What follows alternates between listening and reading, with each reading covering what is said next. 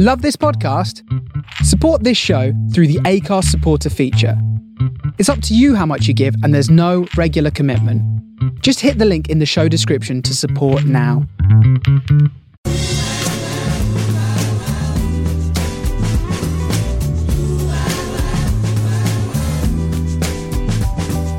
This is the Soho Radio Podcast, showcasing some of the best broadcasts from our online radio station right from the heart of Soho, London. Across our music and culture channels, we have a wide range of shows covering every genre, along with chat shows, discussions, and special broadcasts. Here is just one of our recent shows. To catch the full show, head to our Mixcloud page or listen live at sohoradiolondon.com.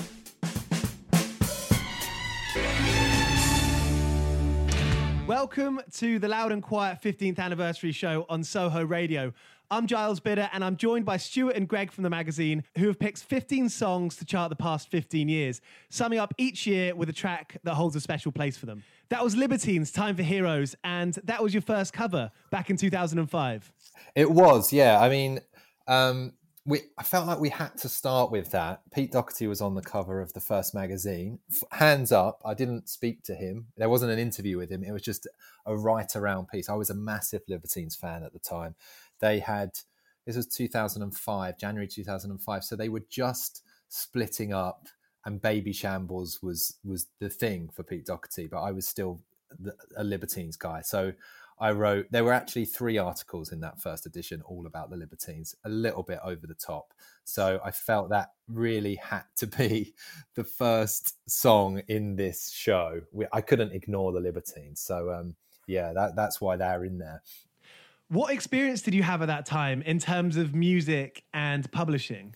Uh, absolutely none, to be honest. I, you know, I'd always liked the idea of being a music journalist or writer. I'd, I'd finished university the in 2004 and started making the first copy of the of the magazine in my bedroom at home, having moved back home to my mum's after university. And um, I was thinking I'd like to be a music writer, but I didn't really know how to get into that. I sent a few emails to a few magazines that existed around the time, like NME and People, but they obviously received so many um, emails from people, especially students who have just left university, that I didn't hear back. So I just decided maybe I should try and put one together. And um, and yeah, and that's where it started. It really was just a let's see what happens, a bit of fun, really, of, of writing. And I mean, it was terrible. If I, have read it back. Uh, every now and then since and it is it's a pull it's an appallingly written um, fanzine but um it's it has led us here so there was obviously something to it that Libertines tune has such this kind of fierce, independent um, sound, which I think kind of fits in with the Jam Econo, uh, a Minutemen reference about doing things economically. We Jam Econo is loud and quiet's tagline of sorts. Did those sort of, you know, homemade beginnings set you off in a particular direction, do you think? I, I think it was more more than the music. I think it was just more the necessity of we've always done it even you know to this day we've done everything on a on a skeleton crew we we try everything that we launch that we get into new um, we'll get on to talking about our podcast in, in a bit i'm sure but even when we started that a few years ago we had no experience in it we're just real triers basically so it was it's that idea of we just if we want to do something we will just give it a go um, and I think because we managed to make a success out of the print magazine, it's given us the confidence to try those other things, I guess. So more than the mu- I mean, we do cover a lot of DIY bands, a lot of punk rock, a lot of um, of that sort of stuff that that Minuteman, Minuteman reference does um, does apply to. But really, as much as anything, it is just about our kind of ethos of of of giving it a go, really. Another thing that you say is that you're writing about new music in indie and alternative, electronic and rock subcultures. Was it always going to be those kinds of music that you were going to write about? Yeah, I think so. That was um, that was a case of. I mean, the, the, the original idea behind the magazine was I loved music and I loved new music, but there wasn't that many. There weren't really any um, magazines that were covering only new music. They were covering lots of you know big bands and then i'd have like the new musicians would be squeezed into a little section within it um, so the, the reason the reason for starting the magazine really was to feature new stuff from that that essentially doesn't get written about that much elsewhere. Things have kind of changed a bit over the time. You know, uh, the the Guardian will write about some really obscure left field music now. That wasn't really going on then. So the the idea was always to let's try and cover some of the stuff that's not necessarily being covered by by other people. So we've got Klaxon's Gravity's Rainbow next for 2006. Can you tell me a bit about why you chose that? Yeah, so this is I, I, Greg will. I will let Greg talk in a minute. Um, I'll come in a little bit later. It's fine. Yeah, this is. Um, yeah, this is. at this point, I should explain. 2005, 2006. It was very much me in my bedroom putting together this magazine. So well, there were there were a team of few people writing, some who still write for us now, but um, it was a massive vanity project. So to answer the, the Klaxons thing, really, I, I, picked this track just because that was my band of that year. I'd I'd moved on from the Libertines. I um, was now really into the whole new rave thing and how fun it was, and wearing, um, you know, I'd wear a a hoodie that was about five times too small. Um, the whole thing of it, I just got into the whole thing. I loved all the mad colors. I bought some terrible like jeans that were bright red. Um, and Klaxons were that band. And I actually listened to uh, the the Klaxons debut album, Myths of the Near Future, um, the other day, about two days ago, two or three days ago. And this track, I was like, this the drums on this song, I just think are so incredible for like a you know a pop song essentially. And um, yeah, I love it. I love this song. I loved it when it came out, and it turns out I still love it.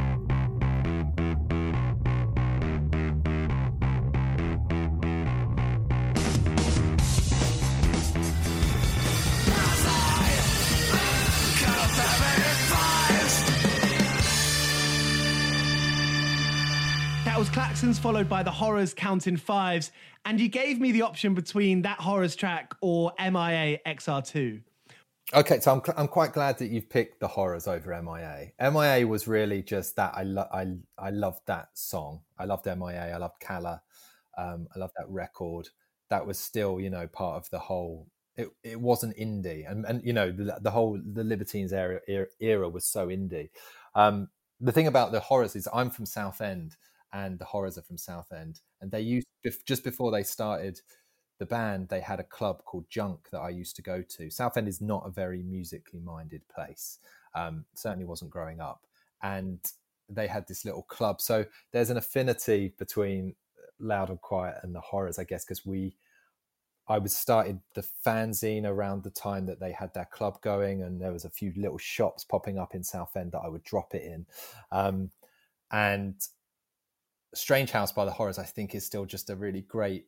Uh, they obviously bec- went on to become a completely different type of band from their second record, but that first garage rock punk record, um, I really loved, and Strange and um, Counting Fives was just like a great kind of song to be jumping around their basement to um, around that time.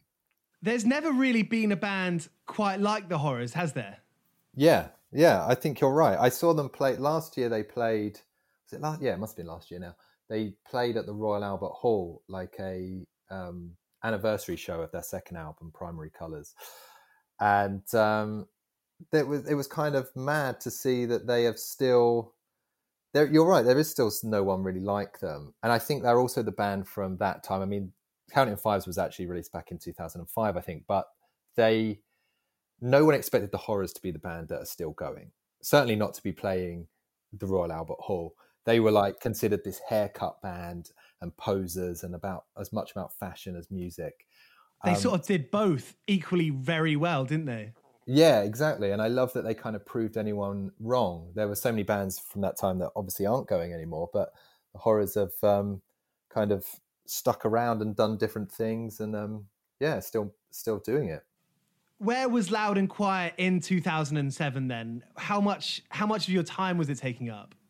It was taking up all, of all of my time. The first two years, 2005 and 2006, I was I was doing it whilst I got I got a job at NME on the picture desk, and I was still living in Southend, so I would commute to London. It would take about two hours to get to NME's office, and I would do it on my train journey to work, and I'd do it on the train journey home, and then I'd do it when I got home as well. Um, 2007 was actually when I uh, when I left um, when I left my job. I decided I need to either give this zine thing a real go or um, or I need to just pack it in and just concentrate on on a on a, on a real job. Um, and I chose yeah I chose the the zine. and coming on to your next pick, the XX, I feel like maybe it's just looking back on it, then becoming such a huge band, but did 2008 feel like a turning point for Loud and Quiet? It was, yeah. So in 2008, we had what we consider a bit of a lost year in 2008. We didn't put out many magazines because I had this great idea that we should, it had been an A5, very tiny thing. And then in 2008, I thought we should make it bigger and expensive looking. And um, it kind of just spent all the money on it. And it, it, it almost like made it, it was impossible to maintain. We managed to put out two issues and then um, we had to rethink the whole thing. And what we did was we realized that if you print on newsprint, it's so cheap. It's so cheap to print on newsprint, and you can get it turned around really quickly, obviously, which is why newspapers are printed that way. So um, at the end of the year, at the end of 2008, we we started printing on newsprint, which is how most people would probably know Loud and Quiet because we did about 93 issues on newsprint we stuck with the same printer the whole time that we that we did the newsprint. Um, but it was just fact we just found them online and they sent us some samples and we were like, yeah, that that they look all right, they can do it. So um, yeah, that that was a that was a big turning year because it was a moment of we can't afford to print this this way anymore. We need to either find a whole new way to print it, or we need to stop, or we just can't do it. So it forced us into this whole different way of the whole different format of the magazine the um, the XX. So the reason I chose the XX was because around the same time we also thought it would be a good idea to put on some club nights with some bands, with some like bands playing live. Everyone seemed to be doing it at the time. They were a thing from back then, you know, White Heat, and were obviously like the kings of it. But there was there were there were a few. So we did one with our friends who run a label called Dirty Bingo now, and the first one that we did we had the XX on. It's this. I still brag about this. This is still the thing that I tell people about because they obviously went on to be absolutely huge. But they played for us to about twenty people in the basement of a cafe in West London called the Troubadour. Um, there was no one there, but it they were. But you could tell they were amazing. Like at that point, you know, nothing had come out. When was it that the XX started to get the sort of mainstream coverage they got? Uh, I think it came the following year because we featured them. The this would have been at the end of 2008, I think. I might be wrong on that, but um, yeah, it was the following year. I think was when they started to actually put the records out and become huge. The year I guess they became huge. What was the year of the general election? Was it there was a general election and they played oh they became 2010 i think. Oh okay. Because they became the theme music didn't they for the bbc's coverage? That's right yeah like yeah. intro intro was just used on all of that coverage um, yeah. and it made them just absolutely massive. So maybe yeah maybe 2010 was when they actually crossed over and became massive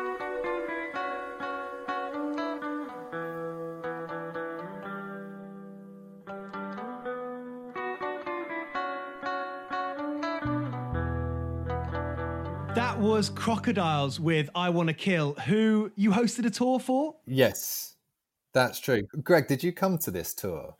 yeah, I did. And I was also at that XX Club night. So my my kind of involvement with Loud and Quiet came, I'm thinking probably about end of 2006, start of 2007, because Stuart and I had met through work, through, um, you know, occasionally being at NME, and like Stu would drop off um, those sort of very early copies of Loud and Quiet, which I'd pick up, and always I always thought it was amazing. So I, by this point, messaged Stu and said like, please, can I start writing for the magazine? So we'd met that way, and then Stu would invite the writers to come to the club nights. So I would go to like a few of the parties that that he put on. Um, and yeah, crocodiles came around, and this was you taking your ambition to the next level, wasn't it? Yeah, this was also a um, this was also a joint venture with our friends from Dirty Bingo, where we liked this band and we did their first tour of the UK. When I say it went badly, I mean no no one came until we got back to London. We did Sheffield and we did um, we did Leeds, we did Manchester, we did Brighton, and um, Sasha Shake from Dirty Bingo. He should get all, he should get all the credit for the fact of that it was even remotely successful because he did all of the he did all of the legwork. Really, I just turned turned up, um, and it was really fun. And by the time we got to London, it was great. We had a really great. It was full and it was really exciting, and the band were lovely. But we spent a lot of time apologising to them. we, you know, every every show we'd say, but tomorrow, guys. I mean, today it's just it's just it's a Tuesday. Of course, it's raining. Of course, it is. We were using all of the textbook excuses for why there was no one there, but we it was such a learning curve because we, of course, we were going to be rubbish at it because we didn't even. I'd never even been to Sheffield, so I didn't know like what pub to, where they should play or um how to promote that sort of thing. And um, yeah, it was it was it was fun, but it was it is the only tour that we have done to date for a reason.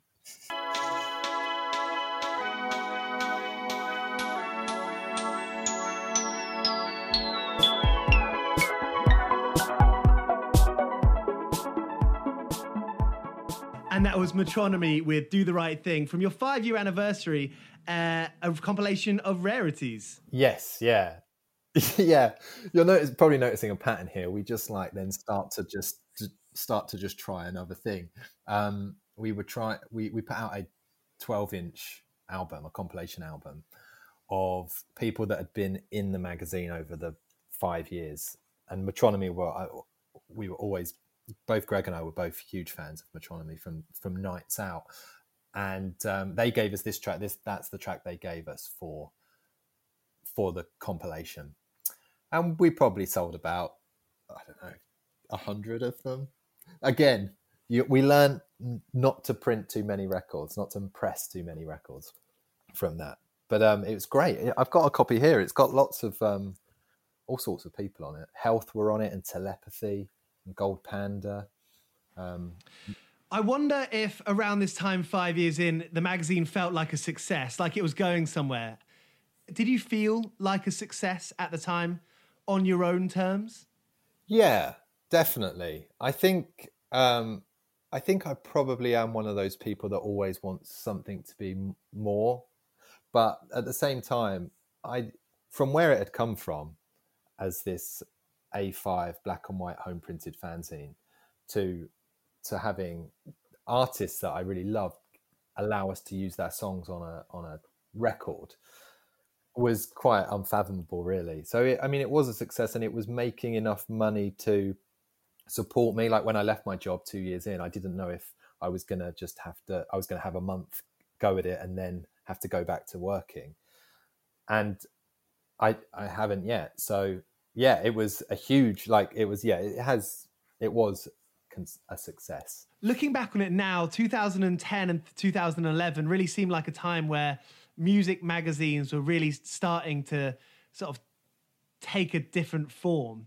Did that affect you in any way? I mean, I think from the beginning, I never fathomed, I, I never thought it would be possible for us to sell the magazine and we had to and we should always keep it free in whilst the internet was around like we couldn't possibly charge for it. But that is something that, with our announcement that we've made today, we've had to like completely change that. And I think what we're seeing now and over the last few years is that actually it is a it's not the model to go for giving everything away for free. You do have to charge for things and you have to it costs money to make magazines and you do need to kind of charge for it and build up an audience that love it enough to support it because advertising is is not what it used to be essentially. Um, but back then i did feel that i that i you know i was too probably too embarrassed to charge for it if i'm honest um, it, it did feel like a strange time for print media where people everyone was saying oh it's only got a year left in it you know Um, and and maybe it would have if people had only charged. If if people weren't, maybe it was a bad thing that people started giving everything away for free, um, because maybe that is the only thing that that kept it that kept it around. You know. So this next track, I know I've already said this once, but it's a track by Alt J, and you put out their first single. That must mm. have felt like another big step for the magazine, given how big that band were going to become. That was, I don't know if Greg will remember this, but I remember him, um, I remember playing him. That Alt J had a few songs on their SoundCloud, and they had been called films before that, and nobody really knew them that that well. They were up in Leeds playing whilst they were at university. But Greg came to my house and I played him some of these songs. I think it was Breeze Blocks and Tessellate and maybe one other one. And uh, I told him, I said, I'm gonna uh, I'm gonna release a single for this band because I think they're gonna do really well and they're gonna they're gonna do something. And I'm sure uh, Greg might not remember this, and I might be remembering it incorrectly, but I'm sure when I played Greg the songs, his face was not an approving one. no, I think you're absolutely right. Um, I don't I don't ever think uh, I don't recall listening to it and thinking this is going to go on and be a huge band. Um, and saying this, like, given some of the examples of stuff we played so far, it makes it sound like all the way along we've kind of had success. But I suppose it's like we've definitely landed on our feet because uh, it was not like you were putting out loads of releases and some things stuck and went on to do really well. Like we've actually only really done, you know, we did only put on it wasn't that many club nights and it wasn't like that many things we've put out. And so i think we've just been a little bit lucky really. But um alt j we we you knew that it was going to go on and be really big. I wasn't so sure. Um i went to see them around this point. I can't remember whether it was a loud and quiet club night or something else but it was a bit like seeing uh, a bit like that night seeing the xx for the first time where you saw a band that were in a live setting really timid and, and quite sort of awkward and you weren't necessarily sure that you know they were going to be cut out for this thing. And within 18 months to be seeing them playing on enormous stages with big light shows and everything was just so transformative. It, it was barely believable really. But um, yeah you called it early stu. You knew that Alt J were going to go and do big things yeah I, yeah i don't know why uh, but you're you're completely right it wasn't like and we've not released uh, we've not released a anyone since then. That was going to be the start of us releasing some singles for some bands that we liked, and that went kind of so well that we were like, let's just leave it. Let's just leave it there, um, because we can't match that. Because that was the first single, and then they put out the album, and then it won the Mercury Prize, and then they became huge. So it was like, well, we're not going to really repeat that, so we'll just leave it.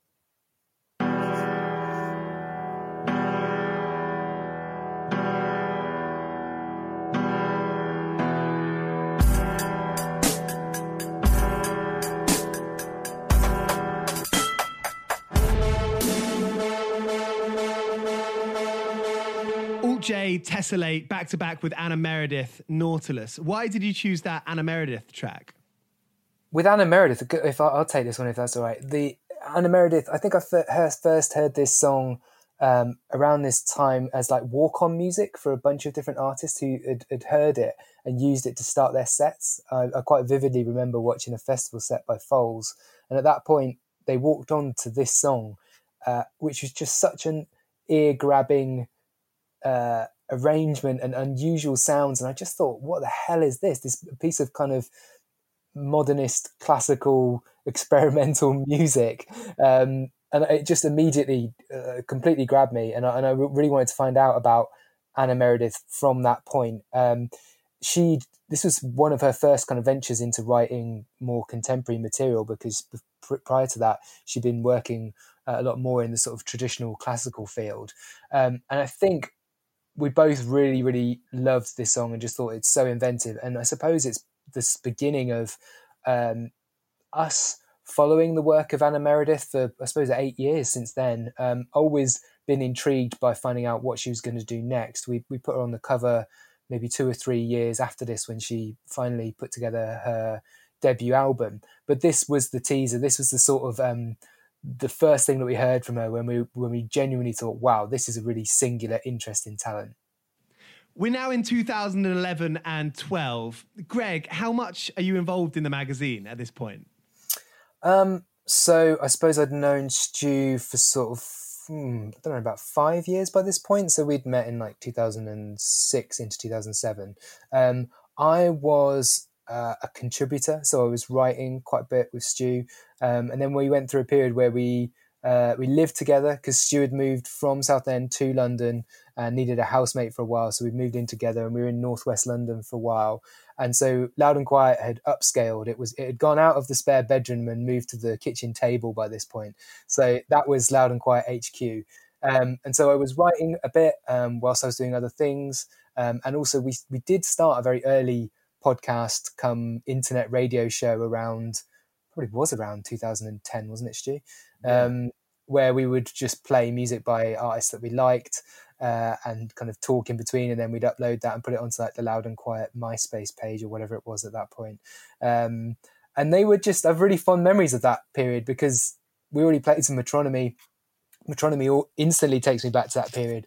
The other album that I just remember us playing incessantly was um, incessantly was in Evening Air by Future Islands, who we both really really loved. The the Baltimore band, uh, one of their early releases and we just played that album over and over um, so yeah like 2010 2011 really good times putting the magazine together stu having the club nights and yeah we had a little bit of success with things like alt j so definitely like fond memories of that period you talk about MySpace and that's involvement in, in everything that you were doing. And now, of course, your website is the perfect accompaniment mm. of the magazine, or to the magazine, rather how computer literate were you at this point? How computer fluent, and how much, how important was it for you at the time? Yeah, we had a web. We, yeah, we did have a website. We've had probably we probably maybe had three or four different versions of the site um, before the one that we've got now. It was very very basic. Um, I did like MySpace. I got quite. I was reluctant to get into it, but then I got quite into that. You know, the whole um, customizing your wallpaper and your top eight friends and all of that. I loved that. And then just as I got into it, everyone just migrated and left for Facebook. So um, that was a bit of a shame. But the the site wasn't really there wasn't enough time to be doing a doing loads on the site and doing loads on the um, on the magazine kind of took up all my time to make the thing and and print it and get it done and get it out. So the site was kind of just like an archive tool that i put a few bits and pieces on. Social media obviously hadn't hugely taken off. Facebook was was the thing i guess. Twitter probably wasn't a, when was twitter? Maybe 2009 was twitter? Um, but it wasn't like it is now i guess. So it was more our, our online activity was Greg and I recording a podcast where we just played all the songs in full, which we didn't even, which I'm 100% sure is not allowed. Um, but we thought we made i think didn't i think we might have made it that you couldn't download it you could you had you could only stream it and we thought that would be mm. okay um, but we loved putting that together and um, it was just another thing that we thought let's try it give give that a go one thing that i've always been intrigued about in terms of publications, independent publications, is the advertising side of it. How were you at the time in in terms of that business side of it? How business savvy do you think you were? And how naturally did that come to you? Um, I think if I could go and start it all again, there was there's a lot of things I would I would do differently. I think I wasn't very business savvy to answer the question simply. Um, I'm probably still not very business savvy it's um, it's just not in uh, you know it's not something I enjoy. Some people love that side of things, like the raising the money side of things. I didn't really know what I was doing, and when I first started it, I didn't really intend to make it.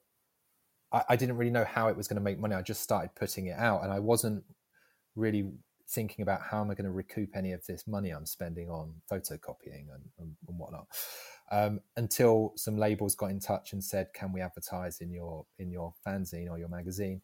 And then I was in a position where I had to just make up a number to like I didn't know how much to charge for an advert. I had no idea, and I I always tell people if they're if they're going to do this, like research how much you should be selling your adverts for, because um, that people will always remember the first number you give them, and if you give one that's too low, then that's what they're going to keep in their head forever. Um, my big advice to anyone now would be almost the complete opposite of that, which would be don't bank on advertising is not a, a business model that you can really work with now. Like try and sell the thing put a value on the thing that you make and try and sell it. So Young Magazine's a magazine that's out there at the moment who um, I think is really great, and they they've never been they've never had a free model. They you, you pay for it, you know, and um, I think it's the way to go. I think they've built a really great readership out of that. Wire magazine is another great example of that. You can still do it. People still want to buy um, independent music magazines, uh, magazines generally, as long as they've been put together, kind of thought out, and they don't have a hidden agenda. There is a value in it, and people are willing to pay for it. So try not to um, to bank on advertising because you're only going to just be reliant on on everyone else. You know, it's, it's something you've got zero control over, which is why you know we're now recording this from lockdown during COVID nineteen pandemic, and we really don't know if any advertisers are going to be around at the end of this and, and where that leaves us as a, as a company on a company um, sense of the word. Whereas if we had built up that readership that we're paying for the thing that we have earlier, we, we wouldn't be in such a tight situation right now. You talk about these relationships that you've built with record labels over the years. And of course, working with record mm. labels and PRs is going to be your bread and butter of everything you do day to day did these relationships and these friendships that were being formed uh, with with record labels do you think that helped nurture your journey and give you some grounding in how you were developing as a magazine? Yeah i, th- I think a huge a huge reason that loud and quiet is still around and has had the the success it's had is because we always had really great um, support from all of the pr and all you know all of the PRs are the people that we speak to on a daily basis as you know music journalists, and they supported it from day one, even when it looked terrible and it had all the spelling mistakes. They still saw some value in letting us speak to their bands and sending us their records. So those people have always been really supportive of the of the whole thing, and then the the advertising people at labels are kind of a different well a little bit of a different world you, you personally, I'm not. I, I'm not in contact with them as much, and I don't know them as much as as the PRs. The PRs are the ones that really support us, but they feed into each other because if the labels PR team are saying we really should do this interview with Loud and Quiet, then the that does reach the kind of advertising department and the marketing department who think, oh well, maybe we should be supporting it with some advertising as well. Um, but the the thing is about the music industry is that, especially the independent side of the music industry, is that it is full of some very nice people. Like most people are really lovely, and um, you're kind. There is a sense of community within the independent music industry, and everyone supporting each other and helping each other. So, yeah, you you do become friends with people quite quickly. Um, yeah.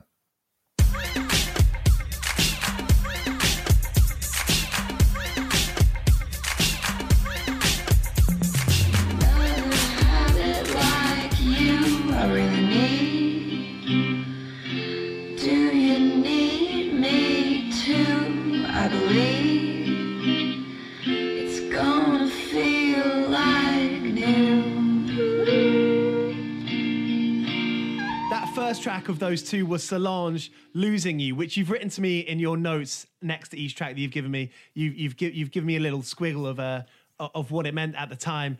And next to this Solange track, you've said "big name cover shot Primavera." Could you tell me about that? yeah, sorry. When I wrote that down, I didn't realize I, I, was I was meant to take off these brackets when I, when I sent them to you. You've seen the inner workings of um, of why we've chosen some of these songs. Um, yeah, Solange was a. I mean, Solange is obviously a huge megastar, and she was kind. She was, I think, she'd released an album and an EP around the time that that that we shot this cover. We sh- we work with Primavera Sound, the the festival in Barcelona, every year, and um, this might have been the first year that we worked with them, perhaps. Mm, um, I think so. But we went out there and we did. She was our cover for the for the following issue, so we shot it there, um, and we just picked this. I think I, the reason I put this one down was because one, I just think "Losing You" is still a killer song, and dare I say it, I still think it's Solange's best song, and um, it was just a kind of glimpse into a completely different world because even though she was at Primavera, which is, you know, a very kind of indie alternative festival with all sorts of noise bands and all sorts of stuff on, there's this kind of entourage around Solange. We had to shoot her within about, you know, 25 seconds and interview her within another 25 seconds. But there was just this kind of storm around her. And um, I think when you're when you're running a you know when you're a music journalist who's into kind of alternative music to use that term you're kind of meant to be in like greasy pubs watching um, loud obnoxious music a lot of the time. So it's nice every now and then to step into a really glossy world where there's stylists and hair people and all of that sort of thing. It's quite fun to like dip into that.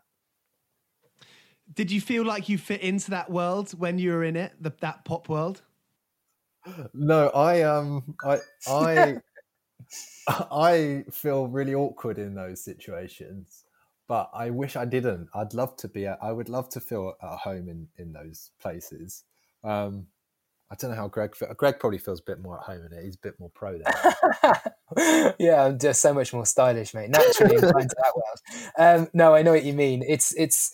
I think we one of the things about Loud and Quiet is that we possibly always keep people guessing with the type of artists that we feature. Um, as Stu mentioned, in the early days, maybe you could have called it, you know, the type of, we, we, wrote a lot about one certain type of music, you know, the, the British indie rock scene at that point was, was really flourishing. And then we moved into sort of maybe more experimental circles. Um, and I mean, these days, I would say that we we cover just such a massive range of music. Uh, essentially, our music policy is we just feature stuff that we find exciting.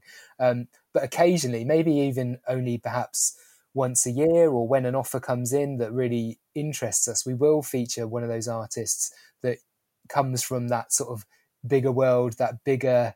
Uh, slicker part of the music industry. Solange kind of fits into that. Um, and it does always feel just a little bit like we're a touch of a sort of fish out of water when we're doing those things because in our own minds we're still attached to you know even just a little bit that idea of just being a kind of you know a lo-fi zine. So when we're there interviewing Solange Knowles at uh, Incredible Music Festival out in Barcelona it feels uh, different and exciting. Um, so yeah it's funny to occasionally put our dip our toe into that world um, even if we're not doing it all of the time and that second track of the two was Karen O Rapt. Karen O, of course, from the Yeah Yeah Yeahs.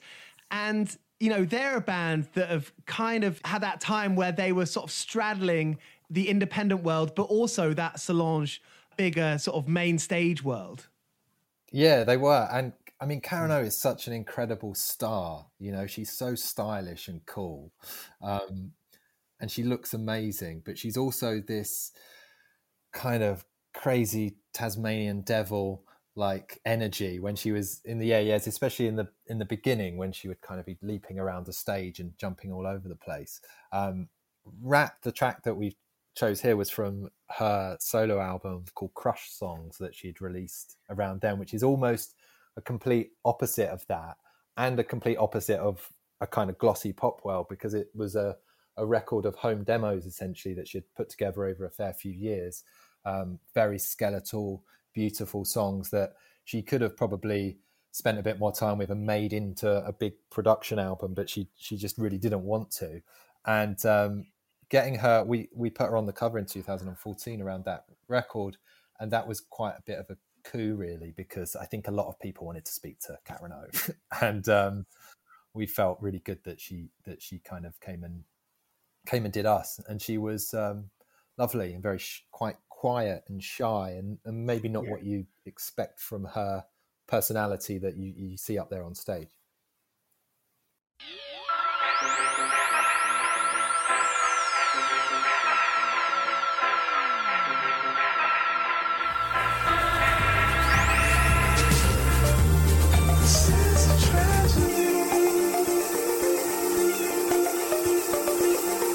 US Girls Damn That Valley and The Invisible London Girl for 2015 and 2016 of Loud and Quiet's 15 year history. The Invisible were the first guests on Midnight Chats, the podcast that you do. Yeah. Um, so 2015, the just to, to wind back on US Girls briefly, that would have marked 10 years at Loud and Quiet. And so to do that, uh, that's the point where I kind of officially joined up with Stu and started running uh, the digital side of things. So we started a new website and came with all these new ideas of how to do things alongside the magazine.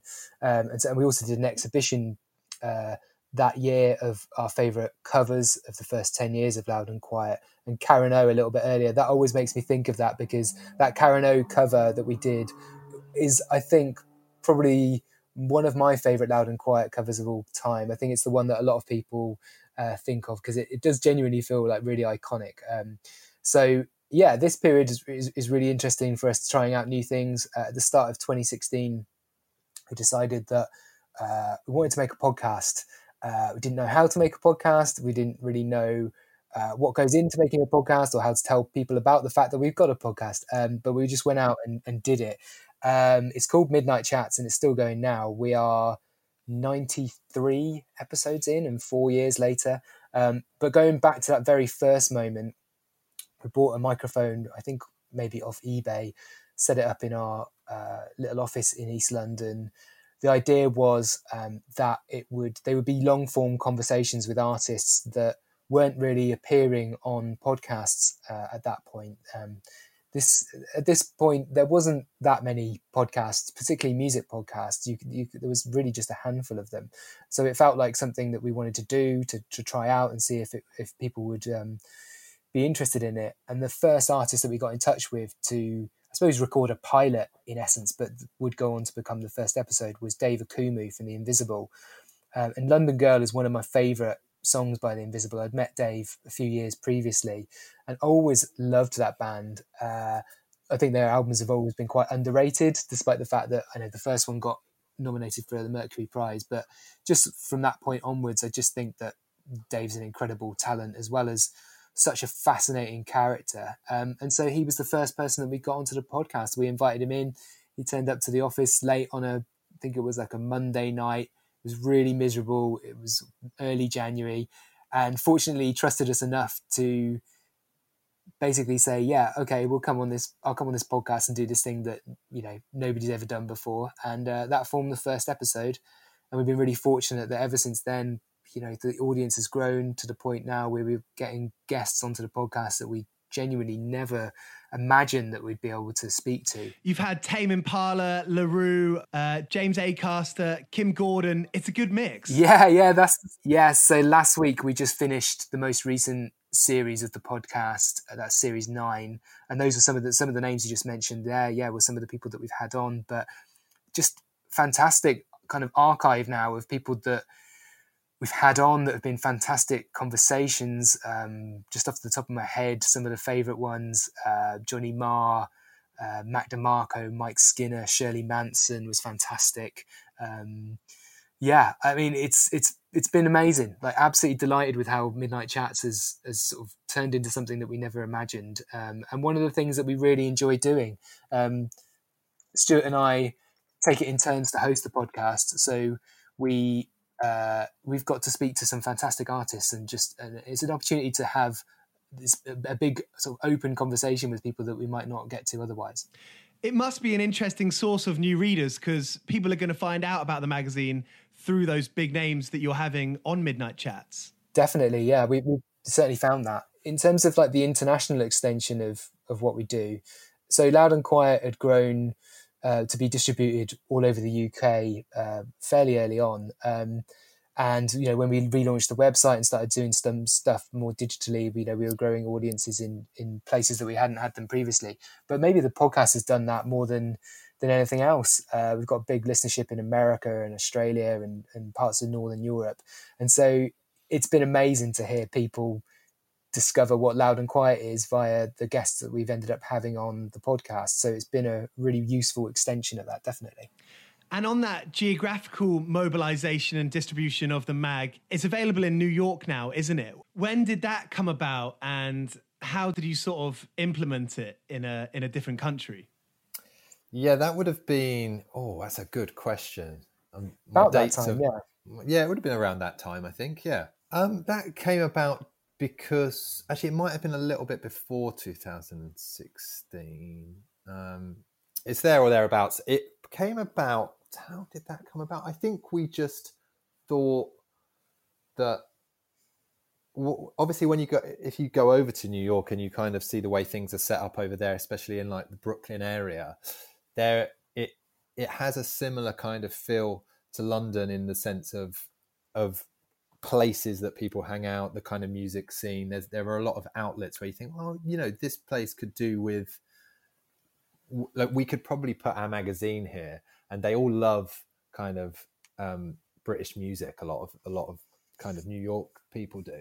So we, um, yeah, we just started t- like sending them out there in in, in a quite a a lo-fi way of um, still printed here but shipped out out there and, and dropped off in the venues that that we were dropping them off here. Similar type of thing, basically. That I mean, that goes back to We Jam Econo, right? Exactly, yeah. and we found someone, we found someone who lived locally who knew like all of the the the places we put a call out to different labels that we know that had you know, so we already knew some New York labels and some New York bands and th- people that we'd met. And we were like, where are the places that would like a magazine? And the thing that a lot of people kind of came back was like, oh, this is great. This is great timing because we don't actually mm. have, they don't have a print press. Uh, they don't have a like print media in the same way that we do in the UK. We're actually quite lucky now. We've got a lot of um, independent magazines floating around, some free, some paid for, but essentially we've got a lot more than they have in in New York, they kind of all vanished there. So they were actually,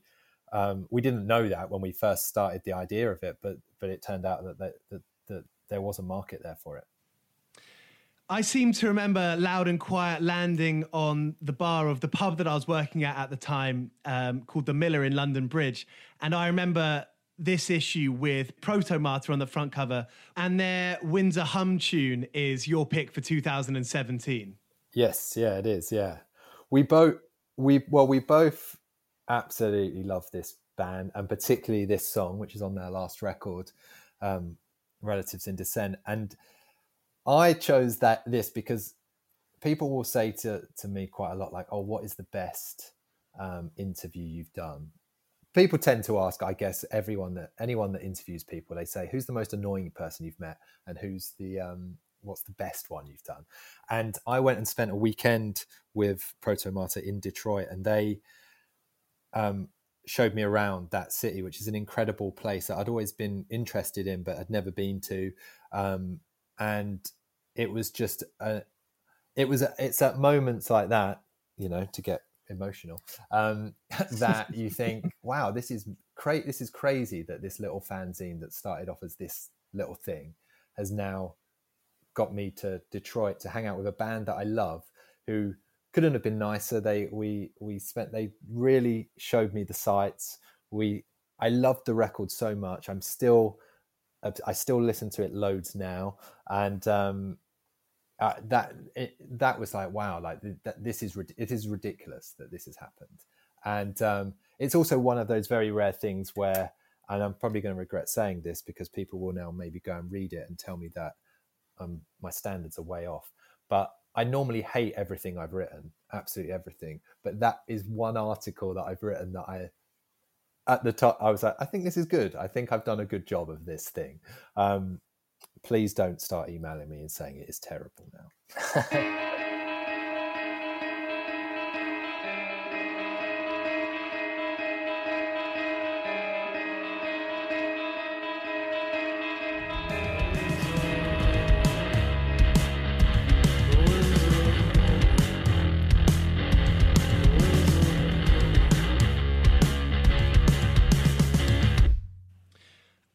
cover so many, you know, new bands that like you've said, might have only released one or two tracks before you ask them if you can do something. I wonder if these bands and the circles they come from, and perhaps maybe the subcultures that they come from, or, or the areas and, and the people they're friends with, they learn about Loud and Quiet through those bands, whilst readers of Loud and Quiet are going to be introduced to Protomartyr. It seems like quite a cyclical process.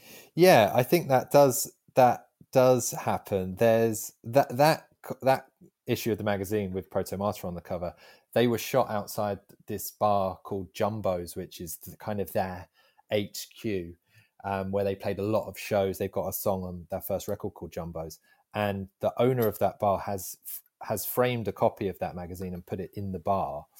Um, so all of those, I, I, love the fact that there is a framed copy of Loud and Quiet in Jumbo's in Detroit in this kind of dive bar, and there is people. There are people in there who, of course, have never heard of Loud and Quiet, and why would they have?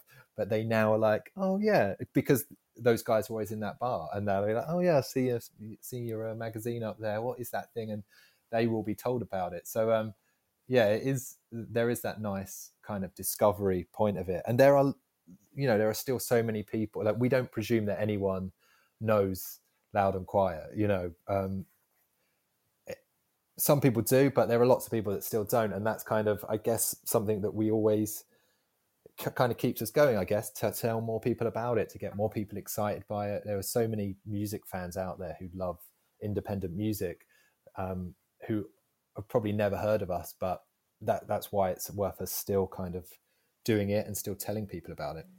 The style of the magazine, there aren't that many music magazines or publications that I'm aware of here that have a kind of lengthier element to to the writing the same way that Loud and Quiet does. Was that a decision that you two have, have made over the years? Obviously, you've been hanging out and, and, and being close, you know, over all these years of the magazine, so you you, you know you would have talked about it. But was there really a point where you said to yourselves, yeah, you know, this is how we want to write about the music that we're covering? I mean, I think I like I've always I was very delusional at the beginning. I thought the first one had all of these things. I thought, oh yeah, this is a really in-depth piece I've written about Babyshambles and li- the Libertines. It was probably about 200 words, but in my mind, it was it was uh, the goal to have long reads was kind of always there, um, because it kind of came back to that idea of we wanted to feature new bands from the beginning to the end of the magazine, um, to give them kind of all of the exposure that we could give them, the bands that we really love. And within that, a natural extension of that is well, the articles should all be as long as possible. They should they should be able to actually get into like who these people are and what their music is, and um, that's something that we've always or that we still to this day when we try to we don't really brief our writers. I mean, we've got such a great team of writers now that kind of get it and they they're so familiar with loud and quiet now them, themselves that they they know what kind of thing we are and what we're after. But even when we get new writers involved, we the the kind of one big brief, I guess, is for us to say, just write this thing as if it's you're writing the definitive article on this person, even if this person hasn't been interviewed yet, or if this person's you know David Byrne, then like still try to try and write it as like cover all the bases, go as you know get it all covered, so that essentially when someone's finished reading that, they think, I don't need to read another article about this person because I've got so much out of this. That's kind of the approach that we that we try to go for.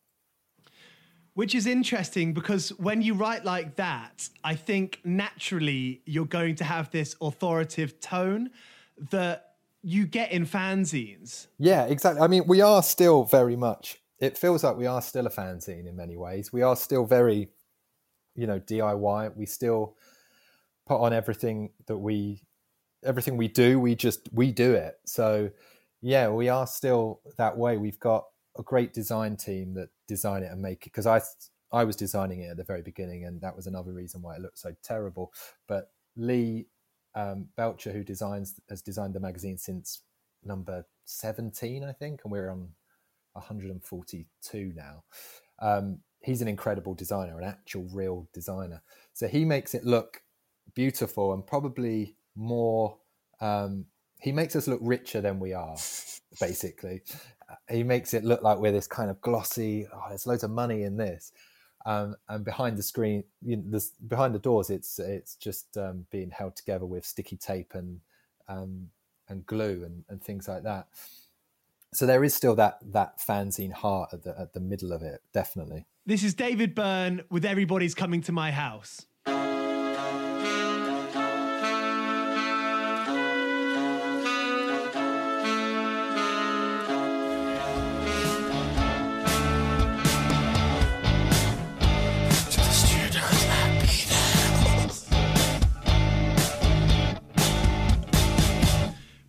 Country New Road with Sunglasses, your 2019 entry. That is a different kind of sound, isn't it?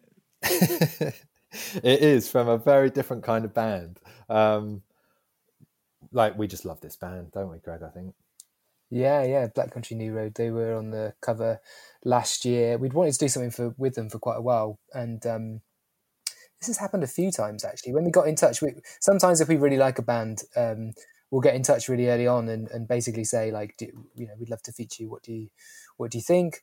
And um, sometimes, you know, they're they're kind of reluctant because maybe they haven't done any interviews yet, or they're you know, or they've maybe only released like one piece of music, two pieces of music.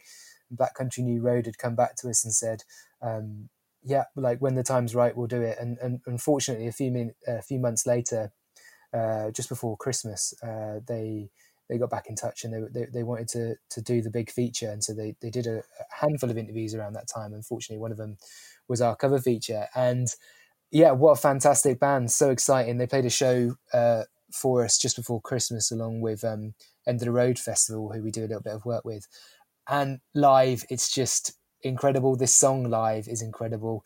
Uh, I remember standing kind of near the front of the gig and looking back at the faces of the people watching the band, like midway through sunglasses, and everybody was just sort of hypnotized. And you just thought, yeah, like these guys are really special. Um, so we're definitely big fans of theirs. And can you tell me a bit about that David Byrne track that we played before that?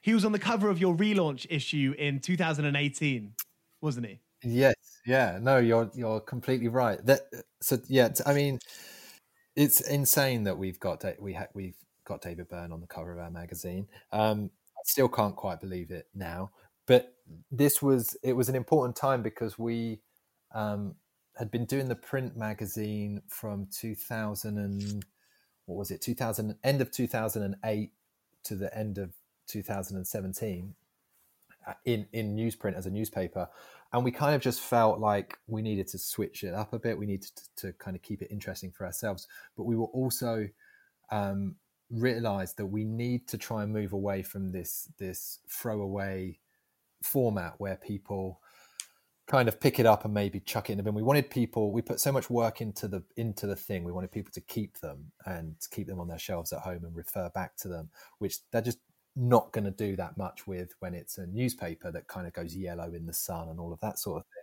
So we we relaunched the magazine in the the state that it is now, which is really quite um, deluxe. We've got lots. Of, we've got three different paper stocks, and we're all quite nerdy about all of that sort of thing.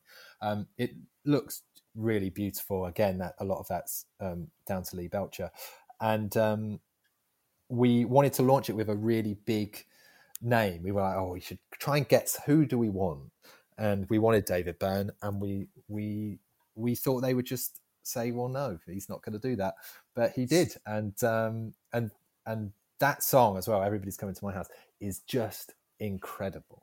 I mean, th- these last two songs, Sunglasses, is just amazing. That is the I think the most exciting band around right now. Um, but that David Byrne track is, I think, as good as any of his songs ever. Um, uh, Greg and I went to see his show, his Untethered live show, um, as well later that year. Again, just like you know, amazing, an amazing artist. So to get him in our in our magazine was just a, a dream come true, really. Now we've reached the 15th year of Loud and Quiet. It's going to be Kelly Lee Owens, Melt, who's the current cover star. As of today, it's Tuesday, the 28th of April, 2020. We're in lockdown. We don't know how much, we don't know how long we're going to be in lockdown for. All we know is, is that Loud and Quiet have announced their new subscription this morning, which is a major turning point for the mag. Can you tell us, can you sum up how you're feeling right now? Can you sum up what's going through you? Greg, do you want to do that or do you want me? Yeah, no, I can do that. Um, Okay, cool. Well, um, So this year has definitely been challenging. Um, I mean, we're we're certainly not alone in terms of the fact that independent culture is taking a battering during the the coronavirus crisis. Um, uh, certainly not, you know, we're, we're not we're not touched in, in, in tragic ways like so many other people are. But um, like different industries, we're we're all kind of struggling. We're out there trying to trying to make things work. Um, Kelly Lee Owens is our most recent cover star, um, released back in March, and like as of this moment, obviously, like you said, we've just just released a new um, uh, subscription opportunity for people. So if they like what they've been listening to, uh, like hearing the story of Loud and Quiet, and you want to get involved or find out more about us, go and visit loudandquiet.com to see all the information about that. That's we're looking for people. We want people to become subscribers, and you'll get sent all of the new magazines that we make, as well as some special stuff that we've made to mark 15 years of Loud and Quiet. So we've got a brand new zine. Stu's gone back to the very early days of Loud and Quiet and designed it and made it all himself, as if he was back in that spare bedroom in Southend. Uh, and there's some other stuff as well that goes into that subscriber bundle. And so right now, what we're trying to do is get as many people to directly support and get involved with the world of Loud and Quiet as possible. Um, because yeah, frankly, the the the COVID nineteen situation has made things quite unstable, certainly financially. We don't know when the sort of precarious uh, advertising model that we've relied on uh, quite heavily to this point. Uh, we don't know what that's going to look like in the future. Probably not how it did used to look um, pre the crisis. And so, uh, really, yeah, it's a big moment for us. We need people to sign up to get involved with Loud and Quiet. Um, for us to survive and for us to keep mag- making the magazine and being able to tell the stories that we've been talking about here on the radio show. Stuart and Greg, thank you so much for joining me to talk about the last decade and a half of Loud and Quiet, which really is absurd, isn't it? it is. Thanks very much, Charles. Really appreciate um, coming on. It's been really fun. Take care.